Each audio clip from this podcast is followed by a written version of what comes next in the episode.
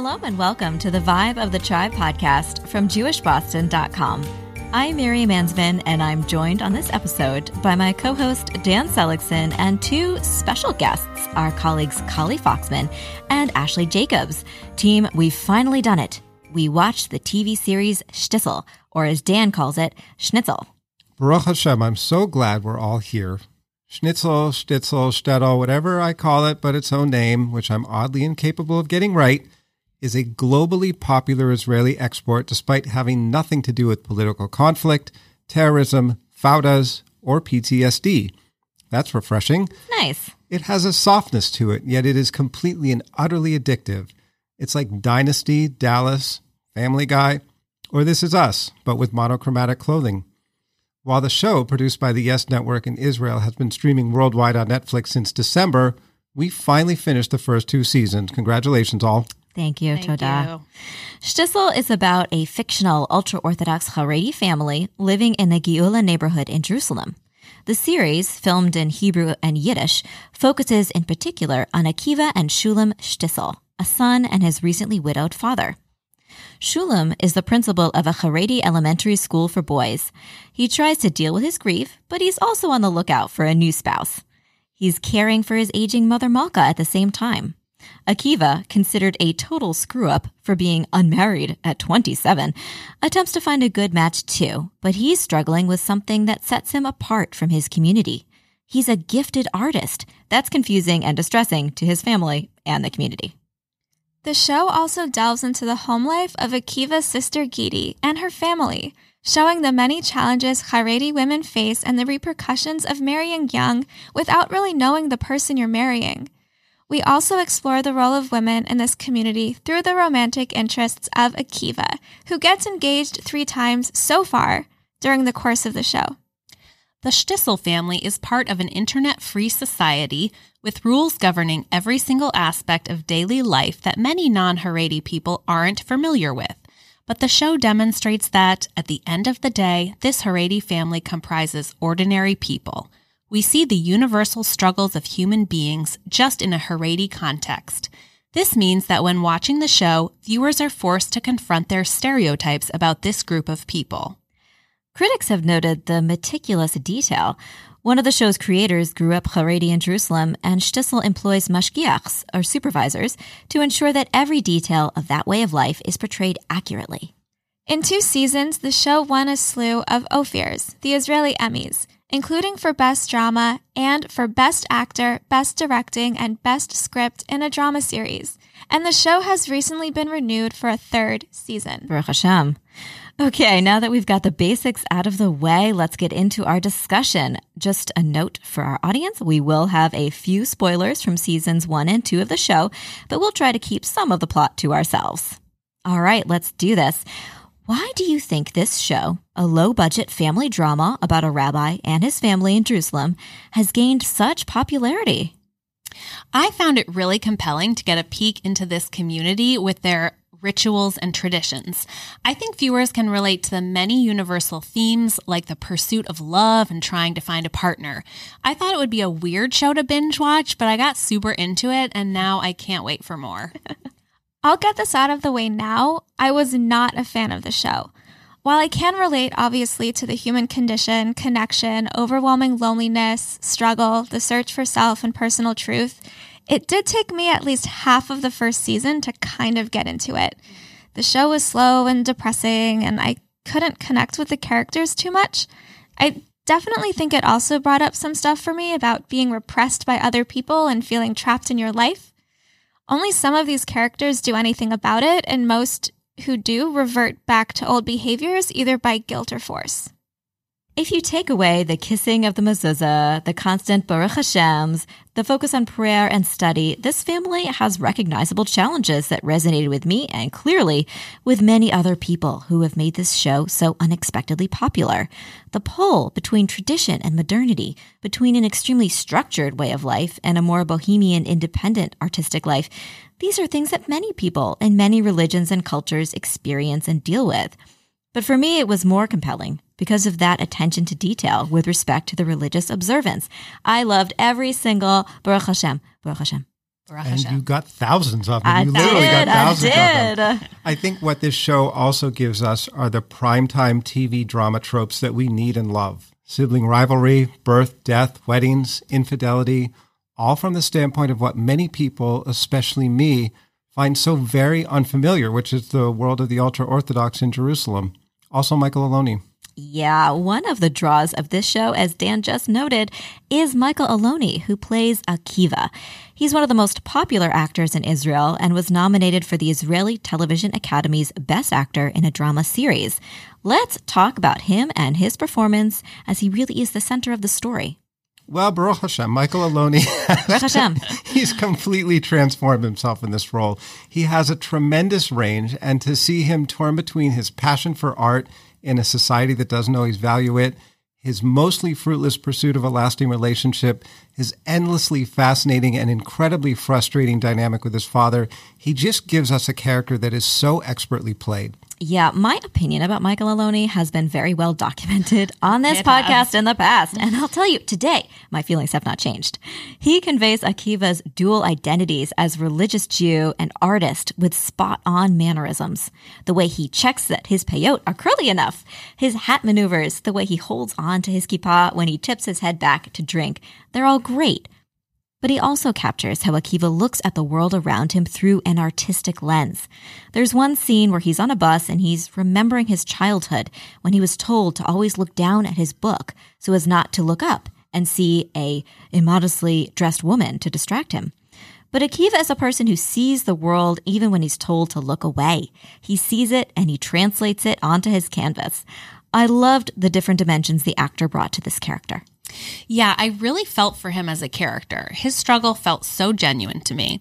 He wants a partner, but doesn't want to sacrifice who he is. He just doesn't want to settle. He wants to find someone who brings out the best in him, who won't flinch at his creative pursuits, which I think is what we all We want. We all want that. That's difficult for him in this community. He's branded as a screw up, a problem child, which only made me feel more compassionate toward him and his struggles. I mean, who wants to be labeled like that? Exactly. At least he doesn't stand for that at the end of season two. Despite all the objections and insults he gets from pretty much everyone on the show, he always finds a way to go back to his art. He's the only character who constantly evolves. In addition to Michael, there are so many outstanding performances on this show. It's a great ensemble cast. Let's talk about who stands out and really made an impression. For me, Netta Riskin as Giti and Shira Haas as her daughter Ruchami are amazing, hands down the best. Shira plays Ruchami perfectly. I totally believe her teenage rage and rebellion and experience of first love. She's a gem. And Netta as Giti for me is the most powerful performance on the show. As a woman in this life who's simultaneously strong in the face of being abandoned by her husband in season one, yet when he returns, she's willfully dismissive of a narrative that disrupts her life. She hates to be controlled and powerless, and she channels that into both moments of fierce action and moments of self destruction. Well said, Miriam. I agree wholeheartedly. For me, without a doubt, it's Giti too. She's a strong, smart woman who has shown her vulnerability throughout. She has tried to stay true to herself throughout the series, which I have found at times to be extremely poignant. Yeah. And I know this might be kind of controversial, but I also kind of love Menucha, who becomes Shulam's fiance and a matchmaker. I fully stan her. she knows what she wants. She isn't afraid to say it. She's like, I'm a widow. You're a widow. Let's get this show on the road. Let's get engaged. Yes, she did some awful things, but there was something about her that I just really got into. I agree with what you've said about Giti, but for me, there's something special about Sarel Piterman, the guy who plays her brother, Zvi Arya. It takes dedication to portray someone so down on his luck. He tries, but keeps failing. Like the time he bought a mouse to capture so his wife would stop nagging him about there being a mouse in the house that he could never find. He intended to return it to the pet store, but it died. While he was studying for a promotion he got passed over for again. Mm-hmm. Plus, he can really sing. I really feel for that mouse. And I really thought that he just um, flush the mouse down. I the did toilet. too. I thought he murdered that mouse. it that didn't mouse. occur to me that it died in the bag, so I was kind of relieved to hear you say that. Yeah, I was like, how could you? I know. It's like it makes more sense that the mouse had died. It kind of does. study. I thought he was like taking out his rage on the mouse. No, he he had it in a bag. He had it in the cage in a bag next to him, but the bag Mm-hmm. was the plastic bag was folded over, so no one Oh, could tell that it was the mouse. And he would check on it, and it was alive. And then he went to check on it at the end, and It was met dead. its. Downer. Mm. yeah, I would say that one of my favorite performances is the epic schmuck Lippe, Giti's husband, Boo. played by Zohar Strauss. I know he's a schmuck. I'm, I'm opening with that. He totally is.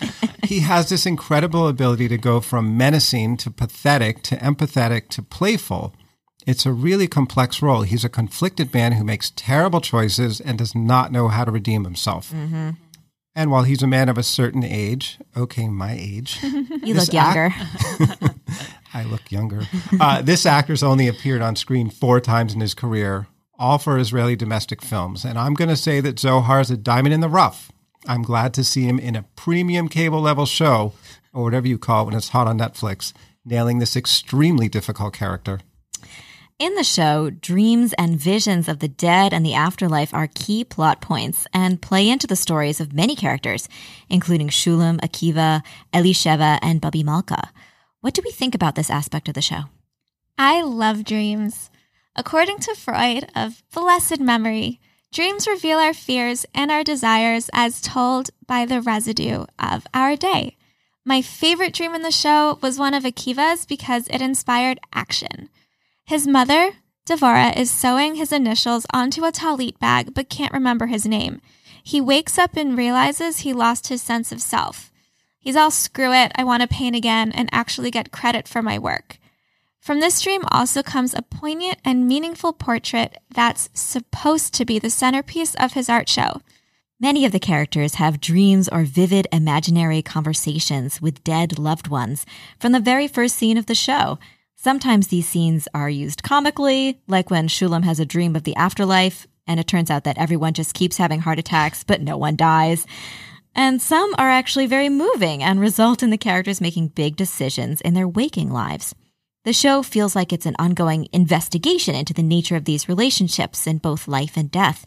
We see this particularly with Elisheva, Akiva's season one love interest, who has conversations with her two dead husbands around the kitchen table. She talks to them about the merits of marrying Akiva versus not wanting to be a wife for the third time. So death is a major part of the show, and I like that because that's life, and that's very Jewish. Yeah, dreams are a way to process real life. In the show, I feel like it really helps us understand how each character is grieving and what the loss represents to them. And it also, frankly, it helps me better process the mindset of the ultra religious. And it makes all kind of sense to me that people for whom faith is so central and family is everything are just so focused on what happens to their relatives after they're gone. And the visions and dreams involving learning lessons from the dead just seem to follow naturally. Family is everything on this show. And this show is powered by family conflict. Let's talk about that. I wanted nothing more than to punch Shulam in the face. He sabotages everything and everyone. The only person to whom he's loyal is himself, not family. Okay, so to be fair and give credit where credit is due, he does have one nice parenting moment each season with Giti, the only daughter who seems to matter. In season one, he offers Giti money he fought the bank to withdraw when Lipe is gone so she won't have to run a sketchy home business. In season two, he tries several times to talk to her about how unhappy she is since her son Zelig's bris. But other than that, nothing. I feel like Shulam tries to be like a good teacher. He's well meaning in his teaching to his students, but that stands out so brightly in comparison to how downright horrific he is as a parent.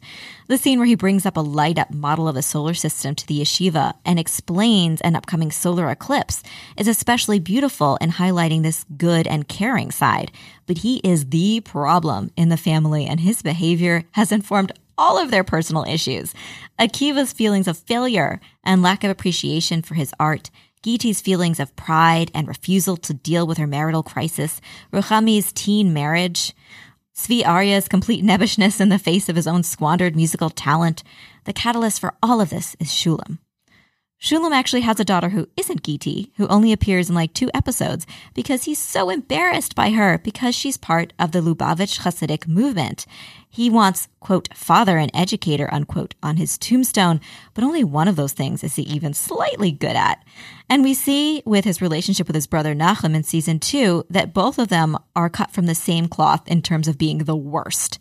How Malka got these two sons is truly beyond me because she's great. Poor poor Malka. dear. Poor Malka. Mm. Poor she deserves dear. better. Mm. Yeah, Shulam drives me bats. He is so incredibly contradictory. He's certain that he's right, yet so easily swayed by the slightest suggestion. He's petty with his brother and often with his children, who he bosses around relentlessly.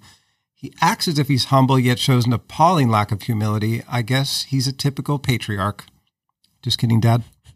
Shulam is complicated, clearly, but I do believe he loves his children and grandchildren. He doesn't always know how to show it, but it's mentioned a handful of times in the show that he's paying six mortgages for members of his family. I think that's one way he demonstrates his love and fatherly duties. He also cares for his mother. He vacillates between being tender and supportive of his family and being domineering and making them feel absolutely horrible. Yeah. I was particularly taken uh, with the meta commentary about the role of television in this show. How did you feel about that approach to storytelling? Oh my God, I loved how addicted Malka became to her soap operas and how Shulam discovered she would pray for the characters as if they were her own family. It's really cute. And how she actually ends up in the hospital is just so sad and yet kind of humorous. She tried to give up her soaps but couldn't. I can relate. Yeah, I mean, truly, who amongst us who is devoted to a TV show hasn't felt the same at some point? I did a ton of praying during Game of Thrones, and I work? am an atheist. No, it did not.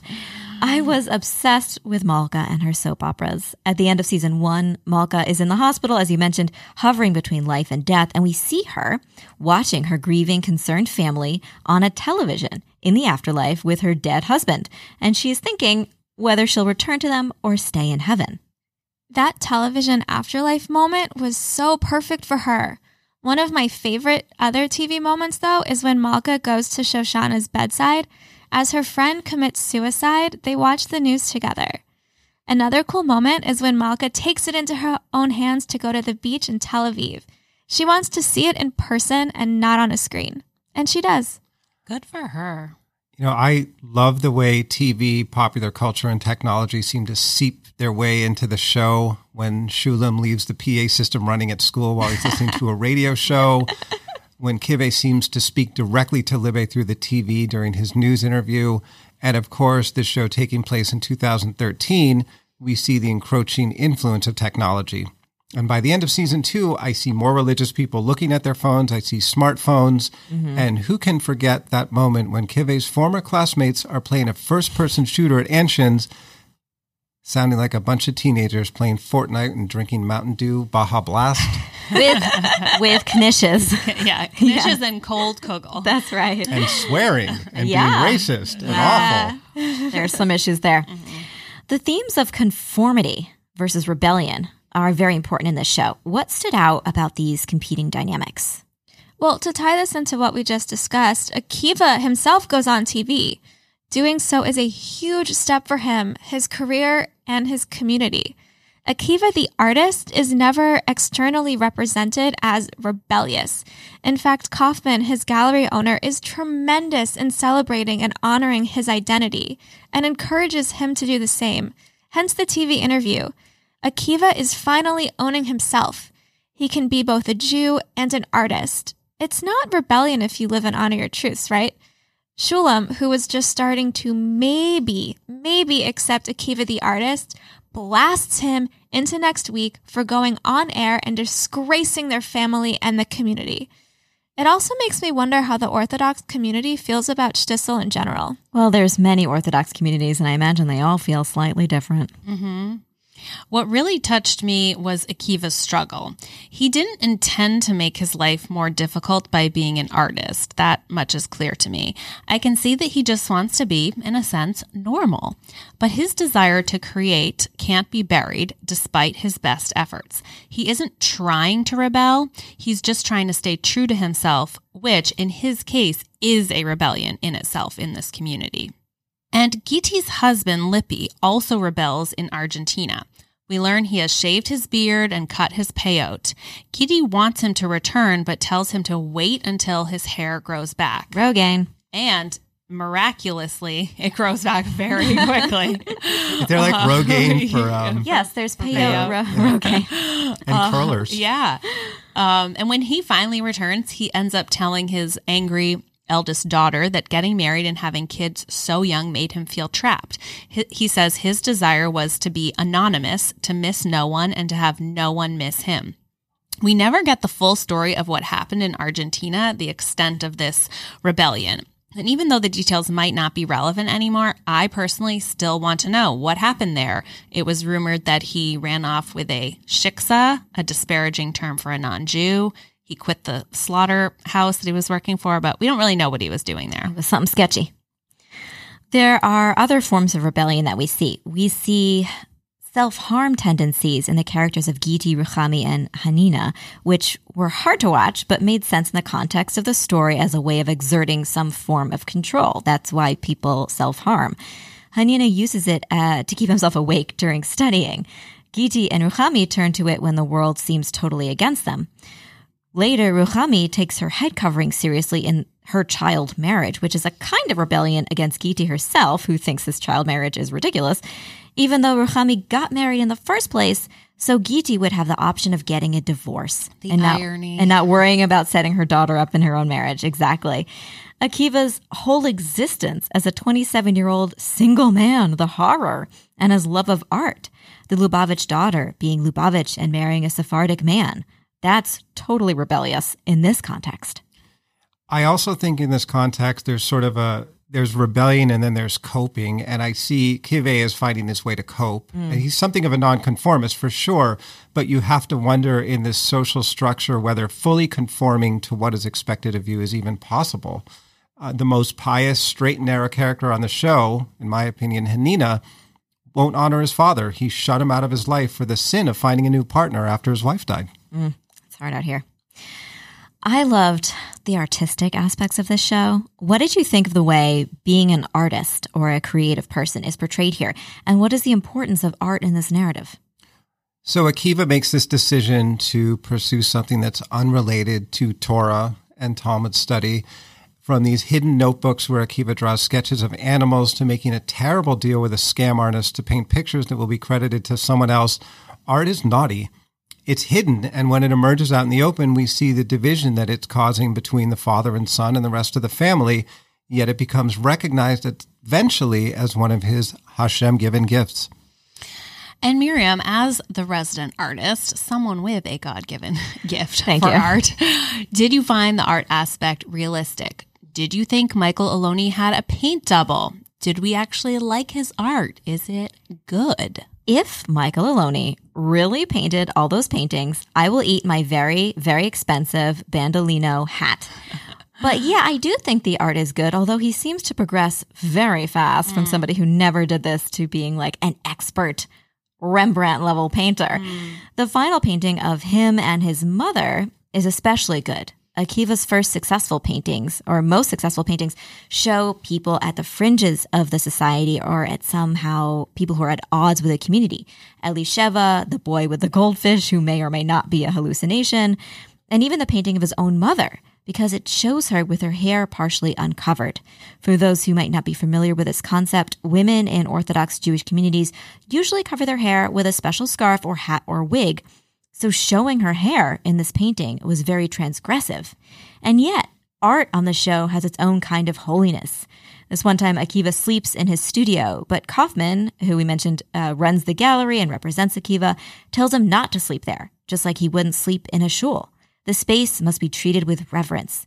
And to be honest, I'm jealous that Akiva has artist representation. I want to be Akiva. That's my deep, dark secret of the show.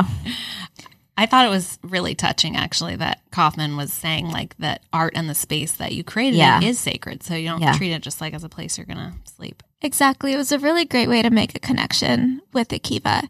Music for me, though, really stood out, especially when Zvi Arya crushes it during his wedding singer audition. It brings life and vigor to the show. But then he gives it up, partly so that his wife, who wouldn't even give him a kidney, won't fall asleep on the couch all alone. Yeah, the importance of relationships is so huge. What are the most meaningful, funny, or enigmatic interpersonal dynamics that we see on the show? I don't know if this is going to rank as a superlative like that, but the relationship between Zvi Arya and his wife Tovi takes a turn for the better when he finally finds himself through music. He sings for her, and Tovi clearly finds it irresistible. For example, she says, Time for Zvi Arya. It's getting late. winky, Wink, winky. But you know, Get it, girl. that scene was adorable, and those two absolutely needed a spark of the divine, and possibly what happened after that departure from the living room. Yeah, that was pretty cute. Good for them. I liked watching how Ruchami's relationship with her father evolved over the series. I think despite her anger toward him, they do have a really unique bond. And of course, Malka and Shoshana. The only time I actually cried during the series was when Malka joined her friend as she was dying. I found that entire scene incredibly moving. Yeah. For me, the most important relationship is Giti and Ruchami. The most humorous is is the frenemy bubbies, Malka and Rebbetzin Erblech. Um, Shoshana. bubbies. Yeah. and and the most enigmatic is Elisheva because has she seen Michael Aloni? Like, what is her problem? Oh, and we didn't really talk about the potty mouth on um, Shoshana. Oh, we did Yeah. not. Yeah, she Constantly. does have one, An doesn't she? incredibly Yeah. judgy person Yeah. for other people, but maybe not for herself so much. Right. Yeah. I agree with all of these, especially Ruchami's relationship with her father in the second season. That one made me smile. The way this community uses dating for immediate marriage is fascinating and very different from what many folks might be familiar with. What did you observe about the way dating is portrayed in this community? For me, I really admired their brazen approach to finding spouses. Straight up questions with everything on the table. It seems like hopes for a similar future, not love, dictate success. It's obviously different from how we look at relationships and dating, although there are some of what we would call dates. Libby and Akiva go ice skating, for example, and there's that scandalous confession that Lipe told Ruchami about how he would teach Giti how to drive when they were younger. Yeah, I find the whole thing pretty logical when you paint it out like that. Um, but many times it's like 9 p.m. That's when all these hotel dates are taking place. And I'm just wondering, why not afternoon coffee meetings?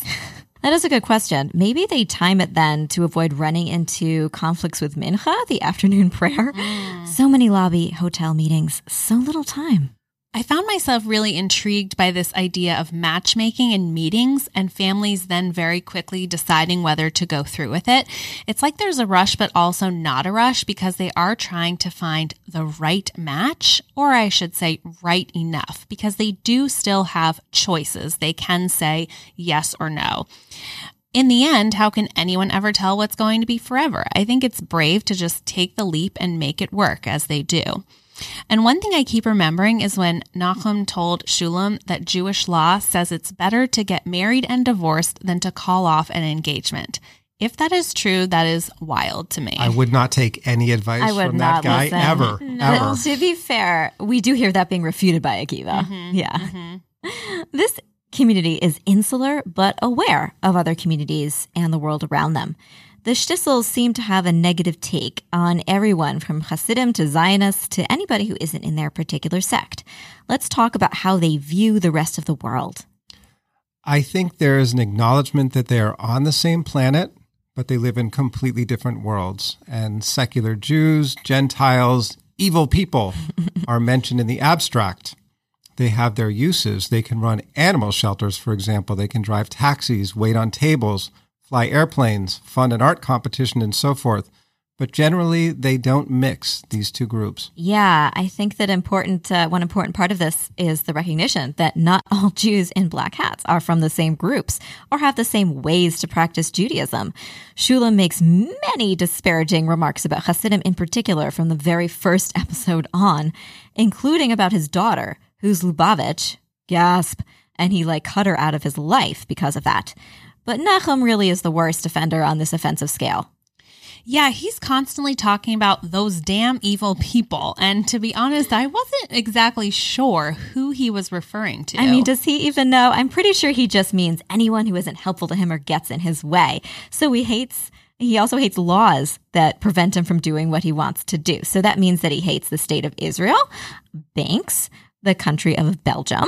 we don't even know what he's doing there, we by don't the know what way. he's doing. Something sketchy. Also, he himself, though, I have to say, is like the worst stereotype on this show. If this show wasn't made by Jews, I would be irate. I would be on Twitter complaining about this, um, about Nachum. And maybe, maybe I should. I don't know. Maybe I still am upset. Nahum is the worst for sure. I think this community is portrayed as having negative views toward anyone who isn't like how they're supposed to be in general. For example, a teacher was fired at Shulam's school for teaching something secular, even though Shulam led a lesson on the solar system that captivated his students. Hypocrite. One of the things that makes Giti finally accept Hanina is his dedication to his religion. And after Akiva breaks off his first engagement, his father goes off about how Akiva can do whatever he wants now because he's already an embarrassment. This, of course, changes, and Shulam is once again a hypocrite. Also, that would be so liberating. You're- Right. Can you imagine if he really hadn't cared the rest of the show? What Akiva I did? know. I want someone to say this to me so I can just do whatever the oh hell I want for the rest of my life. All right, let's talk about our favorite moments. When Malka calls Menucha a klafta. And what does that mean again? I, I forgot to Google it. There are mixed reports. Some sources say bitch, others that it's like bitch, but worse. You can use your imagination. Okay, got it. I'm not going to do that. I'm going to go back to season one.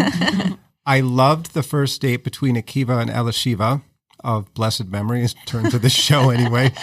It was playful. It was kind of tense. I felt like I was there with them. And just to see them so into each other, it was, they were simmering on the screen, sitting five feet away from each I other. know. Ugh.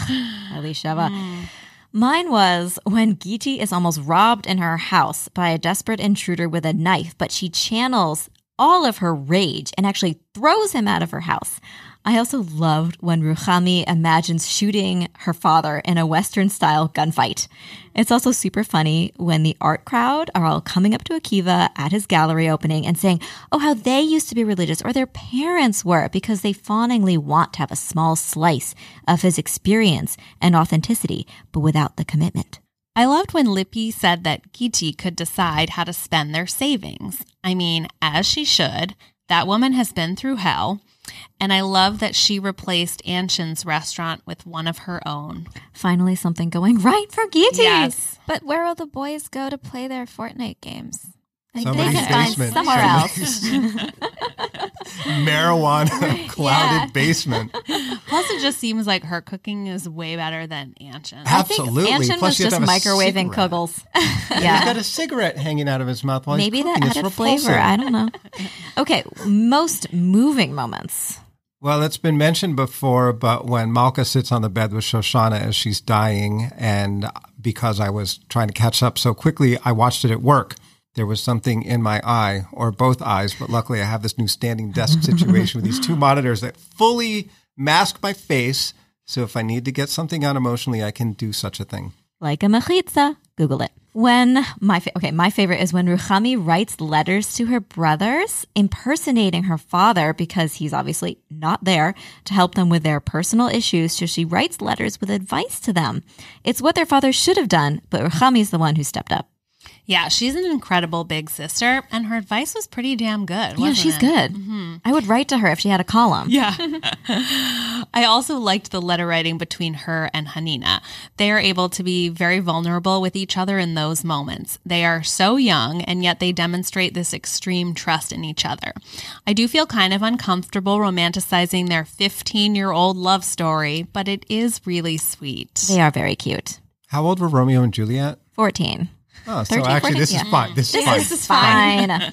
um, yeah, I, I mean, when Elisheva took off her wig to show Akiva that she has some gray hair, she means to show him how much more life she's lived than him and that they'd be incompatible because of their age difference. But he sees her as beautiful, and it's a very intimate moment for them, especially considering that uncovered hair on a woman is supposed to be a very sexual thing.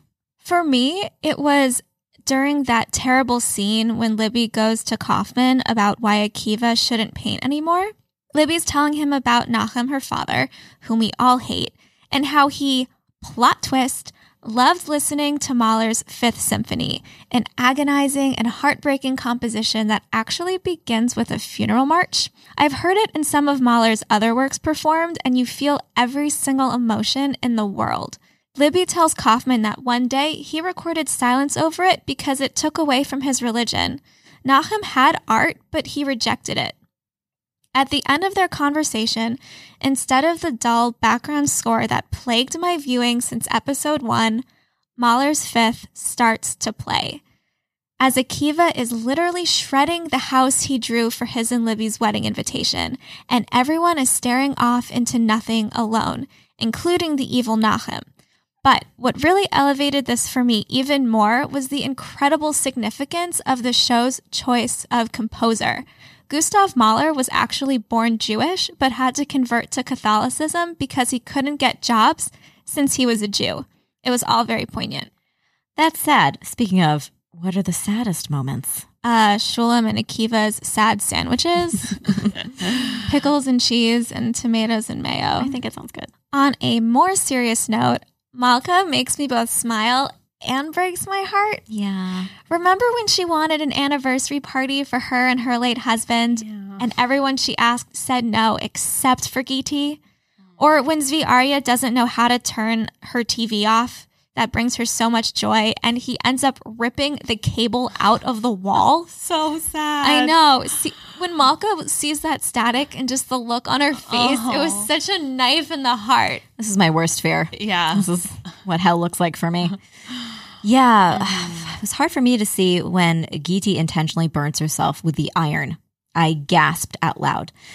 Akiva taking Shulam to his art show and Shulam hijacking it to raise money for the yeshiva. I actually covered my face. It was so hard to watch that. And I didn't even see that coming, to be honest. So I was Yeah. surprised. I was like, oh my God, is Shulam going to do a good thing? Mm-hmm. no. no. No, I, I had a feeling when he got up to say something, yeah, I, knew was it. I just oh, knew. No, no, no. Yeah, and later Shulam actually purchases Akiva's most meaningful work, the symbolic representation of him and his mother. Shulam paints over the exposed hair. That was excruciating, but he's he's torn between this is a beautiful painting and oh, my wife is being displayed in a way that our community sees as immodest. It was so painful. Yes, and when Shulam is willing to give up his cemetery plot in order to buy that painting, that was really sad. Yeah. He felt so strongly about it that he was willing to give up his resting place between his late wife and his mother, something he had talked about many times Yeah. before, and he can never get that back. But it was worth it to destroy that painting. Yeah, for him. Yeah. All right. What are some moments that surprised or delighted you? You didn't see coming at all. For me, it was when Giti busts out the accordion and she's great. She's got talent. Yep. Watching Zvi Arya struggle with the fact that his wife said she wouldn't donate her kidney to him if he needed one, he was very torn up about that. He was very affected and he wouldn't let it go. But it is kind of crappy that he lied to her about being sick in the first place. Yeah.